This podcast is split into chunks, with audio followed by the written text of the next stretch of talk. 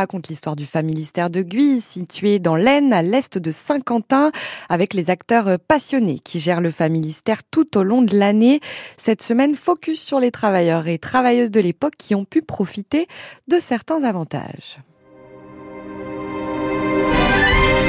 C'est quoi un équivalent de la richesse? Sidney Largois, guide au familistère. Un été au Familistère sur France Bleu Picardie. Ce terme permet à Godin de vulgariser le concept même du familistère afin que tout le monde puisse en comprendre le projet. À travers le familistère, ses habitants pourront jouir des équivalents de la richesse, c'est-à-dire les équivalents des conditions de vie des bourgeois. Ce que les plus aisés peuvent obtenir individuellement grâce à leur richesse personnelle, leur rente ou leurs actions, les travailleurs et travailleuses peuvent l'obtenir à travers l'habitation unitaire, la communauté et la coopération. Il est impossible de faire que chaque travailleur ou travailleuse vivant isolément devienne riche, mais il est possible que chacun et chacune jouissent collectivement des avantages que la richesse accorde aux classes aisées. Ensemble, les travailleurs et travailleuses peuvent prospérer.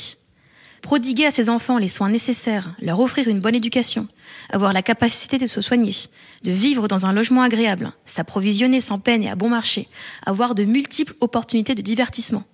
Voilà ce que le familistère rend possible grâce à sa crèche et ses écoles, sa bibliothèque, sa pharmacie, son vaste palais d'habitation, son lavoir et sa piscine, ses jardins, son théâtre. En vivant au familistère, pense Godin, la classe laborieuse pourra comprendre que le bien commun est supérieur au bonheur individuel. Les services et institutions du palais social sont une forme de répartition des richesses que les travailleurs et travailleuses ont contribué à produire.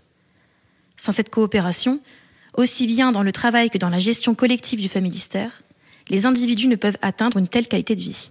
Ces équivalents de la richesse ont donc une fonction éducative, la généralisation d'un esprit de solidarité afin de favoriser l'harmonie sociale. Sidney Largois, guide au familistère de Guise. Un été au familistère, c'est chaque week-end à 7h40 sur France Bleu Picardie.